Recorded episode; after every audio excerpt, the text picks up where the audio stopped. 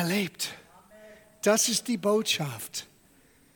Und ich muss euch ein bisschen im Vorfeld eine Geschichte erzählen, warum wir ausnahmsweise Abendmahl, ein Abendmahl-Gottesdienst haben, direkt am Osten.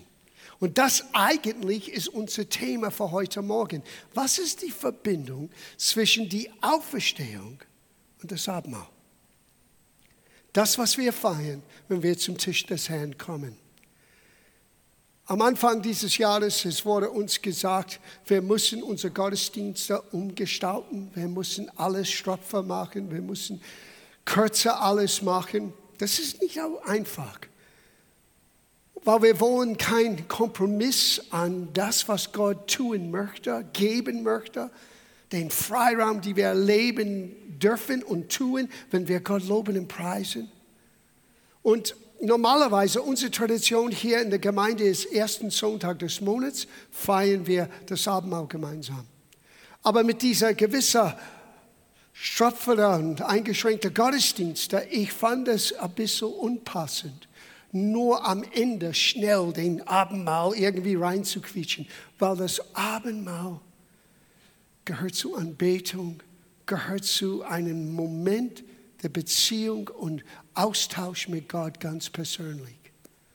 Und dann dachte ich, es wäre schön, wenn wir ein Abendmahl Gottesdienst haben, wo das der Thema ist. Und dann kam der Gedanke, die Auferstehung. Ostersonntag bringt die zwei zusammen, damit unser Verständnis, wenn wir diesen kleinen Kelch und wenn wir diesen Stück Brot trinken und essen, was verkündigen wir? Was bedeutet das für mich persönlich? Der Herr, mein Frieden. Der Herr, mein Arzt. Der Herr, mein Versorger. Der Herr, der mein Leben erlöst hat. All das ist enthalten in dieser Botschaft vom Tisch des Herrn. Und Jesus hat eine direkte Verbindung zwischen ewiges Leben, die Auswirkung von der Auferstehung und das Abendmahl und sein ausgegossenes Blut und sein Leib, der für uns gebrochen worden war. Wir gehen zu Johannes Evangelium, Kapitel 6. Und mein Titel ist die ultimative Einladung. Diese Einladung. Gott lädt uns ein. Und für die, die hier sind und zu Hause sind heute Morgen, höre gut mit deinem Herzen. Das ist Gottes Einladung. Gott zwingt keiner. Gott möchte so gerne, dass wir diese Einladung wahrnehmen. Aber wir haben genauso die Möglichkeit, diese Einladung abzulehnen. So hat Gott uns geschaffen. Die Entscheidung liegt bei, bei uns persönlich. Aber wenn wir diese Einladung wahrnehmen, wenn wir zum Tisch des Herrn kommen, wenn wir zu den, den Mahlzeit des Herrn, wenn wir zu diesen Feier kommen, können wir all das, was ich gerade erwähnte, Heilung und Frieden und Versorgung und Beschutz sein, all das dürfen wir auch heute Morgen erleben, weil das ist alles enthalten in diesem Moment, wenn wir zum Tisch des Herrn kommen. Und so oft, es wird nur aus Tradition weitergemacht. Bin Christen, nehme ich das Abendmahl. Aber den Tiefgang von dieses diese Elementen, was die für uns bedeuten, das wollen wir miteinander anschauen.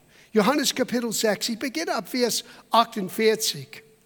Jesus sagte, ich selbst bin das Brot, das euch dieses Leben gibt.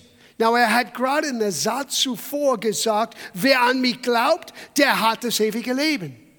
Und dann sagte er, dieses ewige Leben wird vermittelt durch das Brot. Now, es ist nicht dieses natürliche Stück Brot, von dem wir reden heute Morgen. Wir werden gleich sehen, Jesus redet von etwas völlig anderes. Es wird repräsentiert in diesem Stück Brot. Aber was dieses Stück Brot bedeutet, was es symbolisch für uns darstellt, das ist die Thema heute Morgen.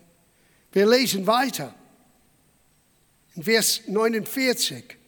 Das Brot, das eure Väter in der Wüste gegessen haben, könnte ihnen kein ewiges Leben schenken. Obwohl sie Brot von Himmel aßen, sind sie doch alle gestorben. Now, damit wir ein bisschen den, den Hintergrund hier haben. Jesus redet, redete hier zu Juden, die gerade jetzt an ihm glauben. Die haben gerade gemerkt, er ist anders. Er ist vielleicht der Messias. Er ist der König Israel. Und jetzt kommt Jesus mit einem Aussage, die ich ehrlich gesagt außer den zwölf von den damaligen Zuhörern, die könnten es nicht aushalten. Weil die haben das anders gehört als vielleicht, was wir in unserer westlichen Denkgut hören. Aber wir wollen den Kultur damals, den Verständnis damals auch anschauen.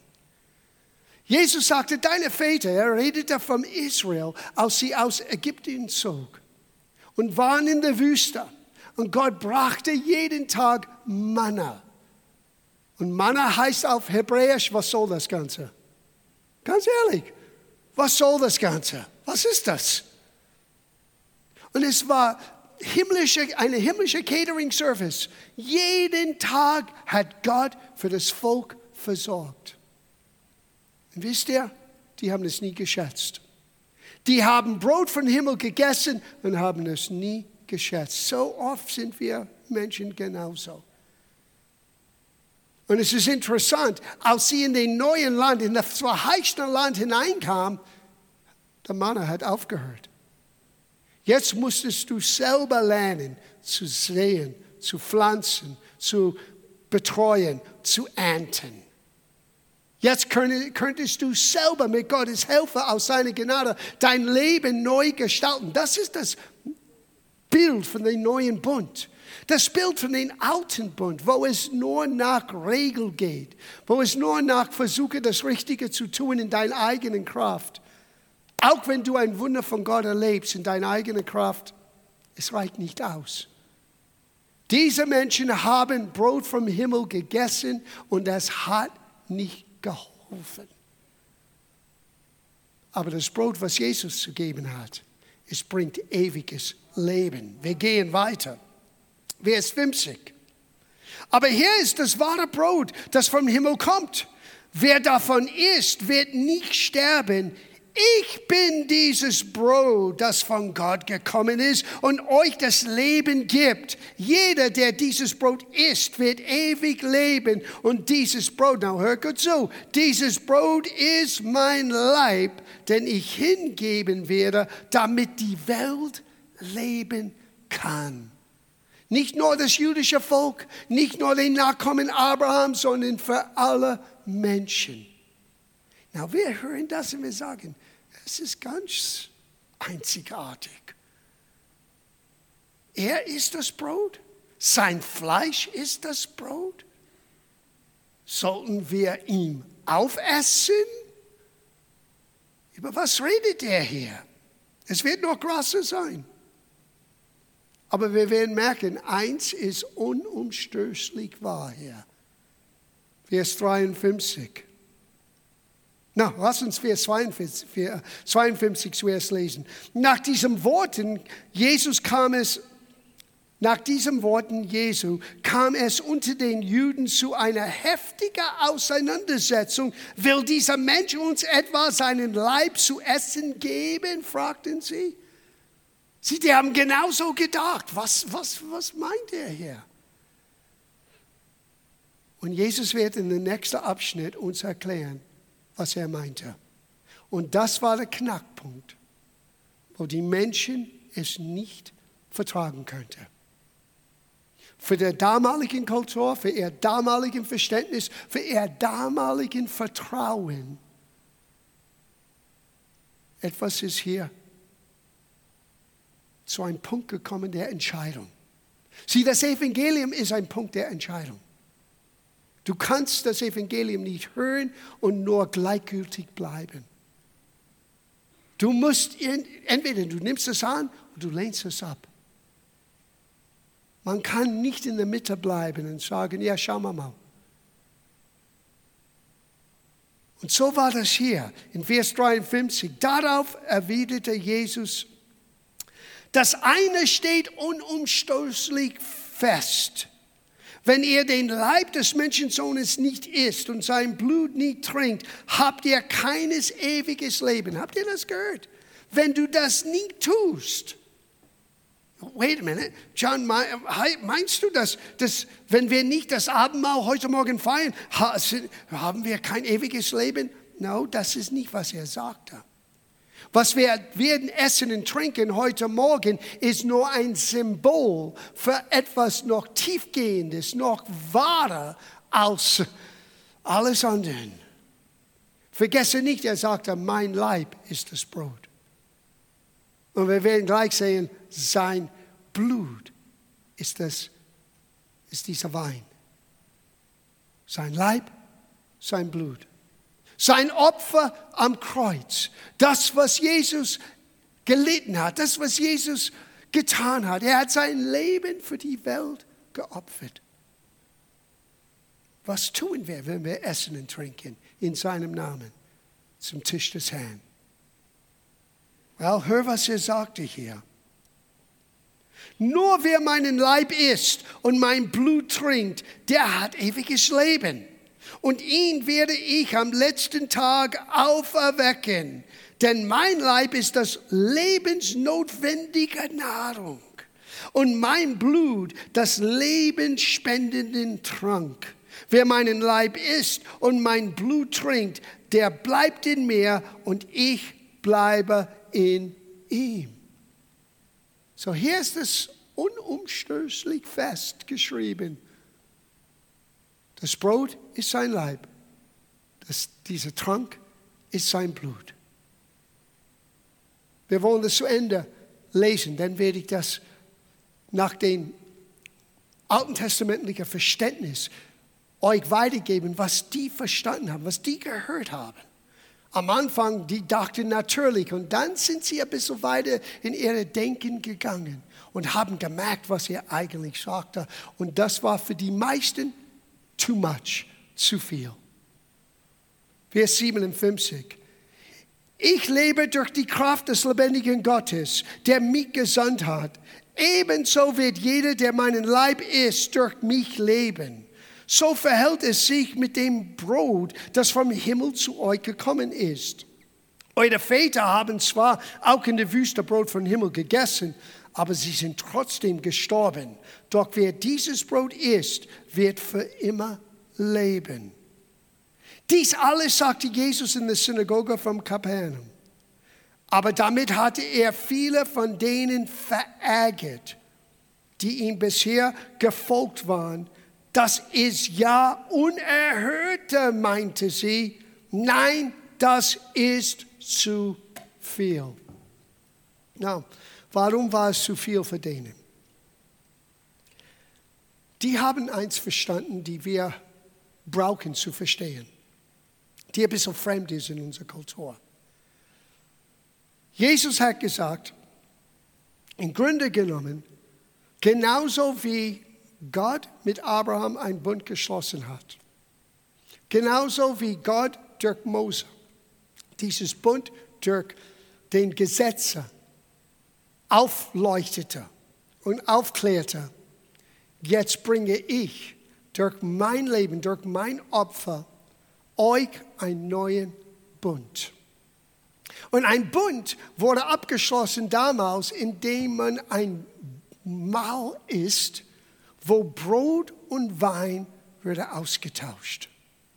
Und in diesen Zeremonie wurde nicht nur Namen ausgetauscht, sondern alles, was der eine hat, gehört den anderen und das, was der anderen gehörte, jetzt gehört den einen. Und die, die stärker waren, die geben ihre Stärke ab an den Schwächeren und die, die schwach waren, die nehmen diese Stärke an. Ich bin nicht mehr, was ich vorher war. Ich bin jetzt im Bund mit jemand. Und dieser Bund wurde versiegelt mit Blut. Nachdem die gegessen haben, die haben den Blut geschnitten, ist es in fast jeder Kultur, wenn nicht jeder Kultur, kannst du irgendeine Form von was wir nennen einem Blutbund finden. Was geschieht ist, ein kleiner Schnitt wird gemacht, das Blut von beiden äh, Bundespartnern werden getauscht und dann trinken sie gemeinsam, essen sie gemeinsam. Wir sind jetzt eins. Und die Zuhörer haben dann gemerkt, Jesus redet von einem neuen Bund. Das heißt, unser Rücken treten zu das, was wir alles dachten und glaubten und waren. Sie, was sie nicht begriffen haben, ist, Jesus hat nicht das weggelöscht in dem Sinne, dass es nicht mehr existierte. Er hat auf das gebaut. Das Alte Testament war das Fundament, aber jetzt ein neuen kommt mit besserer Verheißung. Ein besserer Weg wurde geschaffen. Jetzt ist nicht mehr der Weg zu Gott durch deine perfekte Leistung, weil leider könnte keiner von uns das leisten.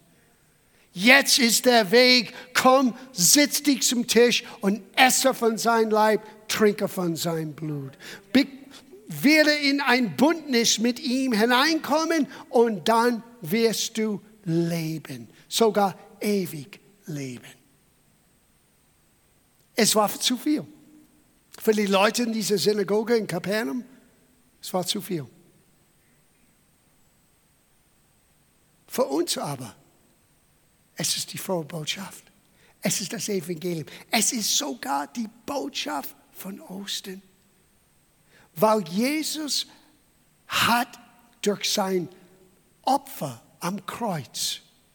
Sein Leib wurde gebrochen, damit wir Heilung erfahren können. Sein Blut wurde ausgegossen, damit wir ewige Erlösung haben. Vergebung, aber mehr als Vergebung. Wir werden gleich sehen, es geht viel tiefer.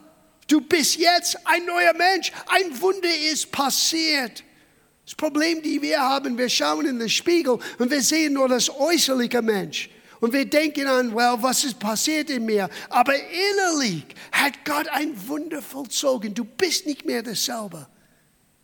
Ist jemand in Christus, er ist völlig neu geschaffen.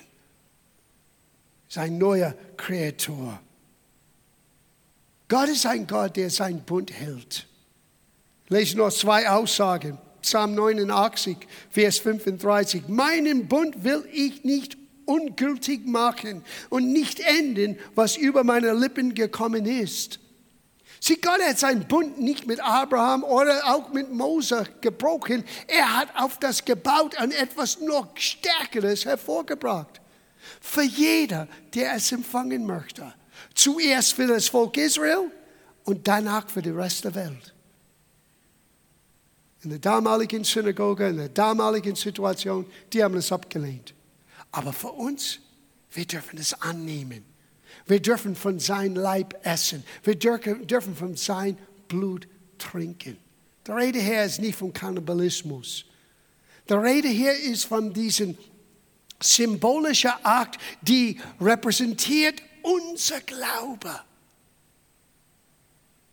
Ich glaube, dass Jesus für meine Sünde gestorben ist. Ich glaube, dass Jesus mein Schuld auf sich genommen hat, dass er zum Kreuz ging, dass er starb mit meinem Tod, dass er litt im Grab und in der Bauch der Erde und am dritten Tag Gott hat ihn von den Toten auferstanden und derselbe Geist, der ihn von den Toten auferstanden hat, lebt jetzt in uns und macht dieser sterbliche Leibe sogar lebendig.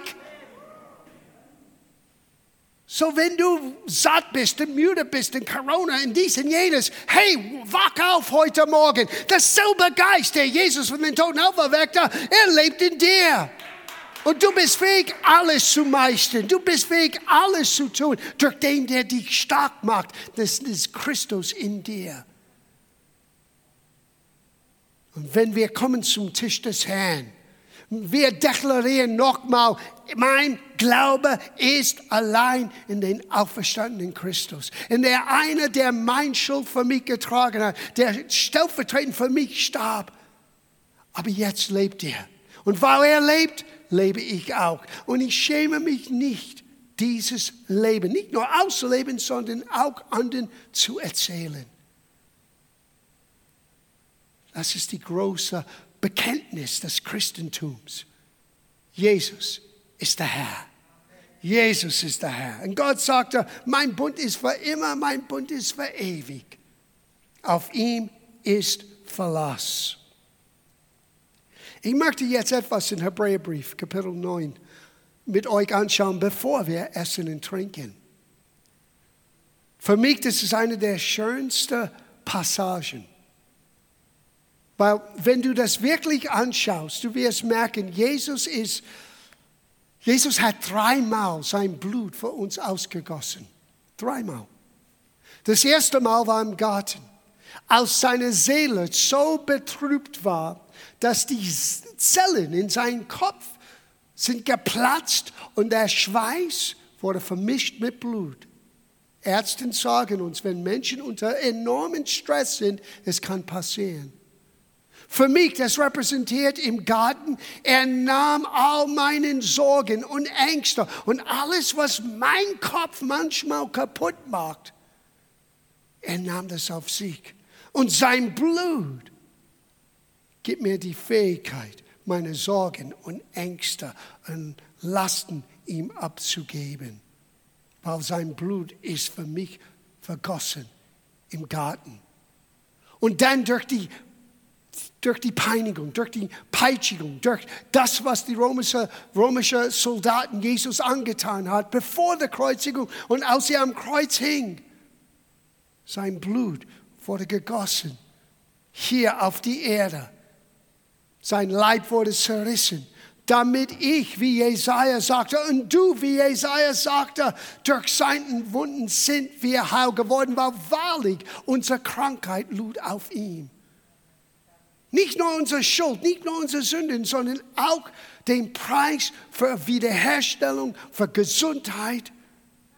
Ich möchte, dass du das annimmst heute Morgen. Ja, aber ich leide so lang. Ich verstehe das. Aber Christus ist auferstanden.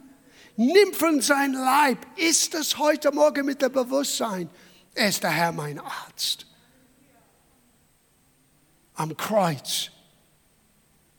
Sein Fleisch wurde gebrochen, damit ich Anteil haben könnte. Und sein Blut wurde vergossen, damit mein Körper, dieses ehrliche Gefäß, auch wenn man älter wird, auch wenn man natürliche Veränderungen erlebt, ich kann immer noch Gottes Helfer erfahren. Aber derselbe Geist, der ihn von den Toten auferstanden hat, lebt in mir und macht mein sterblicher Leib lebendig. Aber nicht nur das. Es gab ein dritten Mal, wo sein Blut für uns ausgegossen worden war. Lass uns das anschauen.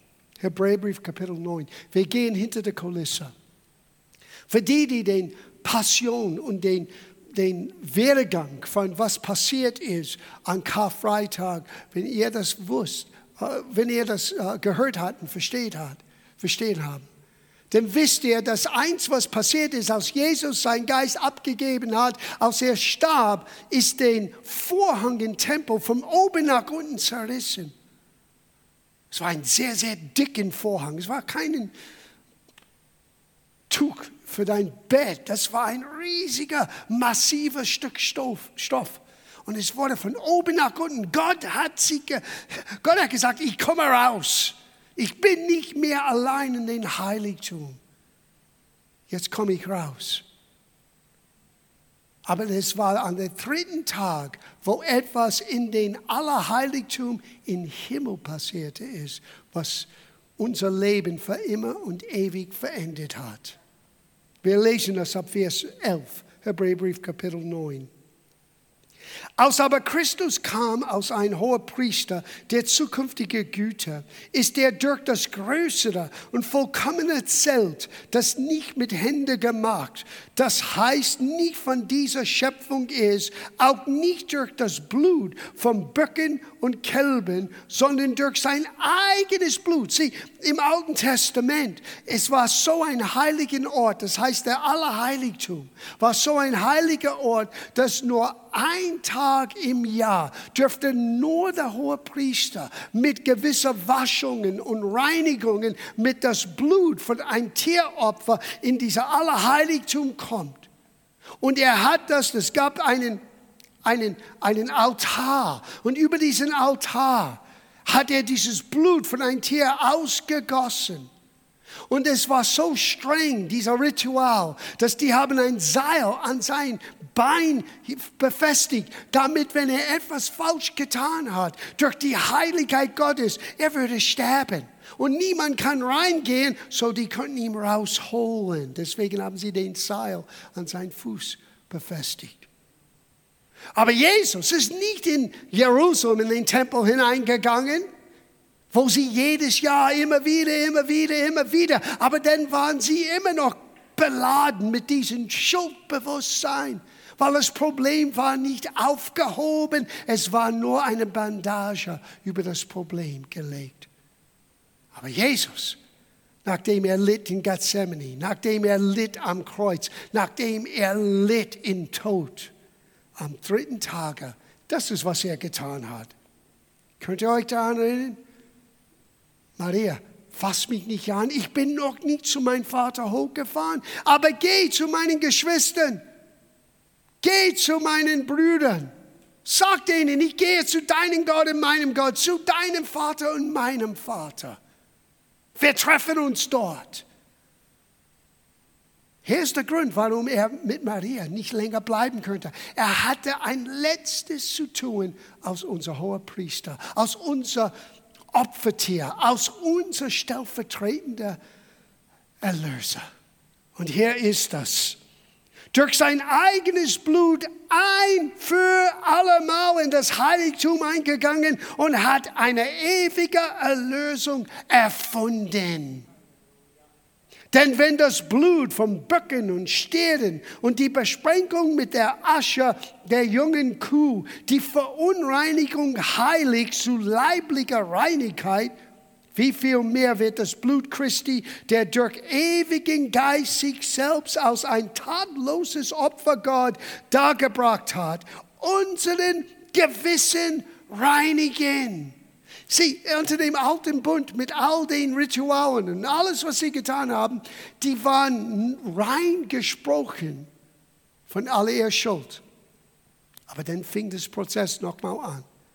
Und die mussten warten bis zum nächsten Jahr an dieser Tag der Versöhnung, wo der Hohepriest geht wieder rein und macht ein Opfer für das Volk Israel und alles, was sie falsch getan haben. Und dann war alles vergeben und dann fing der Prozess an und nochmal an und nochmal an. Aber Jesus ging in den Allerheiligtum im Himmel, hat sein eigenes Blut ausgegossen und als er das tat, er hat für uns eine ewige Erlösung erfunden oder ermöglicht.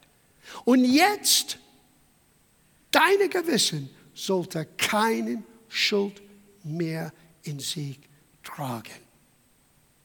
Wow. Na, das heißt nicht, dass du nicht mehr etwas Falsches tun kannst. Wir alle, weil wir menschlich sind, können immer noch etwas Falsches tun, aber unser Gewissen sollte uns nicht mehr ins Verdammnis runterholen. Du bist ein neuer Kreator. Du bist ein neuer Mensch. Du bist reingewaschen in sein Blut. Und sogar wenn du etwas Falsches tust, bekenne deinen Schuld zu Gott. Er reinigt dich. Weil sein Opfer hat für all deinen Schuld in der Vergangenheit, für heute und in der Ewigkeit. Es ist alles abgedeckt. Dasselbe Preis hat ein für allemal alles abgedeckt. Wir müssen es nur jedes Mal anerkennen, annehmen. Aber für mich das Schönste ist ihre Gewissen. Ihre Gewissen. Dieses Bewusstsein, ein Gerechtigkeitsbewusstsein. Der, der keine Sünde wüsste, wurde zu Sünde gemacht, damit wir die Gerechtigkeit Gottes, die Gerechtigkeit Gottes werden sollen werden können. Gott sieht dich als ein gerechter Kind Gottes, wenn Jesus dein Herr ist. Und sieh, deswegen ist diesen Symbol, das zum Tisch des Herrn zu kommen, ist nicht nebensächlich. Es gibt uns einen Moment zur Reflexion. Es gibt uns einen Moment, unser Leben nochmal unter der Lupe zu halten. Lebe ich so, im Licht von alles, was ich weiß, Jesus durch sein Opfer für mich getan hat, lebe ich so. Und wenn nicht, was tue ich? Sei ehrlich. Wer sich selber richtet, wir werden es gleich lesen, wird nicht gerichtet werden. Das heißt, du musst mit dir selber ehrlich sein, positiv kritisch sein, aber nicht mit Verdammnis. In Christus, es gibt kein Verdammnis mehr. Warum? Weil Verdammnis gehört nie zu unserer neuen Natur. Es hat keinen Platz in uns. Unser Gewissen ist reingewaschen. Sogar so, deswegen weißt du sofort, wenn du etwas Falsches getan hast. Dein, dein Gewissen, dein inwendiger Mensch weiß schon, es ist reingewaschen. Und es war das Opfer Jesus, sein Blut, der ausgegossen ist in den himmlischen Heiligtum. Ein für allemal. Ich lese das hier zu Ende. Unser Gewissen reinigen vom toten Werken zu denen, zu dienen dem lebendigen Gott. Darum ist er auch Mittler eines neuen Bundes. Das ist, was die Juden in Johannes Kapitel 6 nicht aushalten können. Wer kann das vertragen? Ein neuen Bund. Du musst den Mut haben, mit deinen Traditionen, mit deinen alten Denkweisen einen Bruch zu machen. Du musst bereit sein, den lebendigen Christus zu begegnen, kennenzulernen und ihm in dein Leben anzunehmen. Und das heißt, wenn du zum Tisch des Herrn kommst, immer wieder dran denken.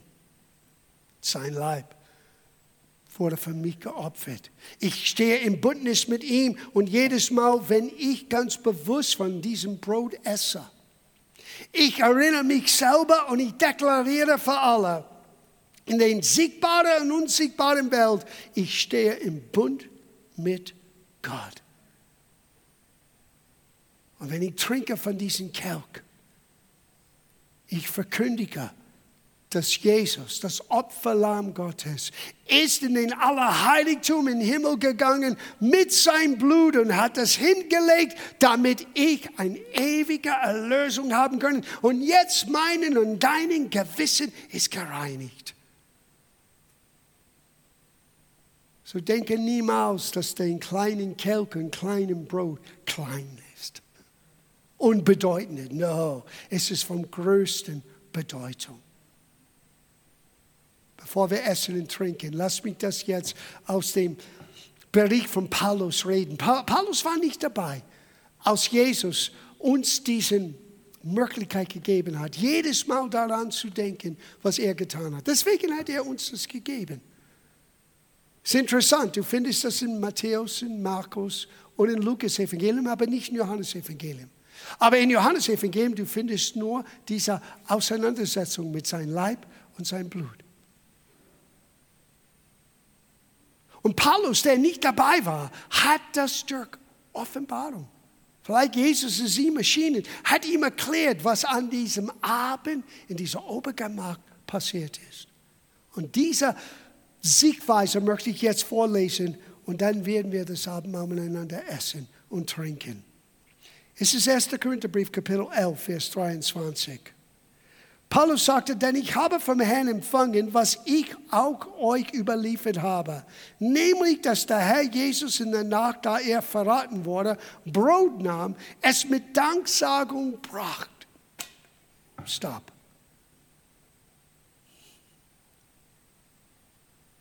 Wir müssen lernen, uns zu identifizieren mit Jesus.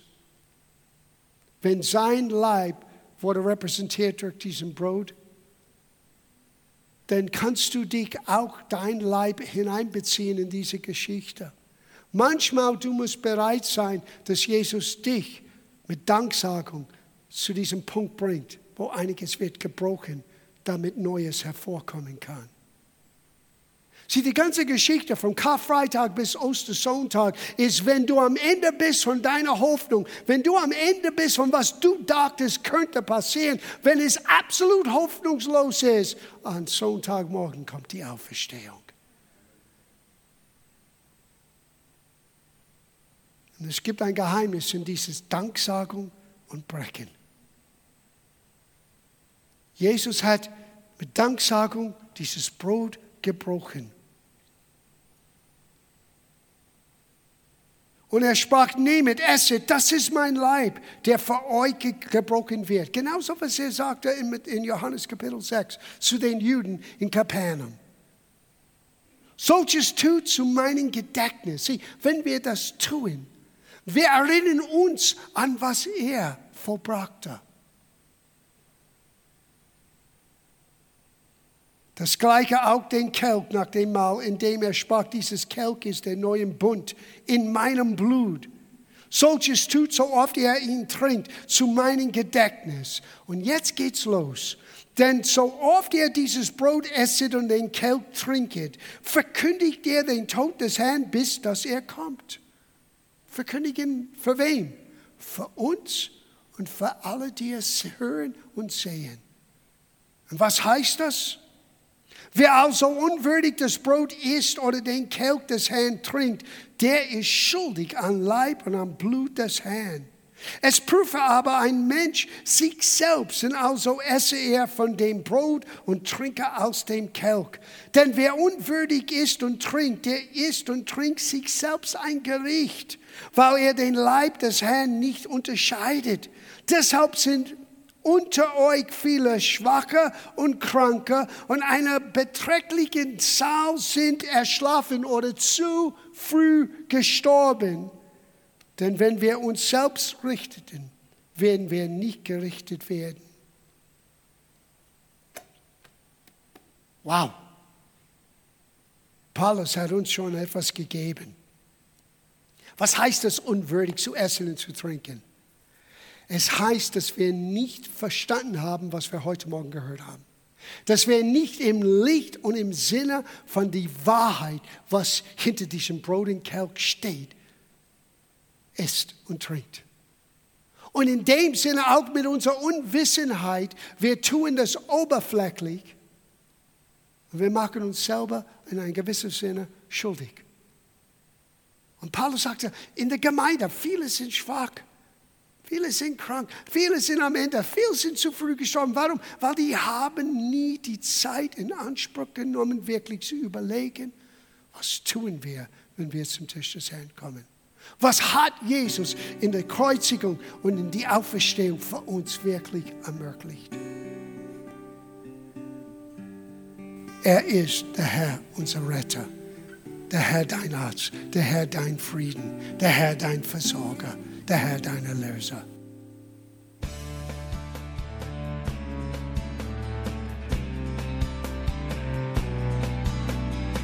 Liebe Zuhörer, das war ein Ausschnitt eines Gottesdienstes hier im Gospel Life Center. Auf unserer Website www.gospellifecenter.de können Sie die Notizen für diese und andere Predigten nachlesen und sich über die Arbeit von Gospel Life Center informieren. Wir wünschen Ihnen Gottes Segen.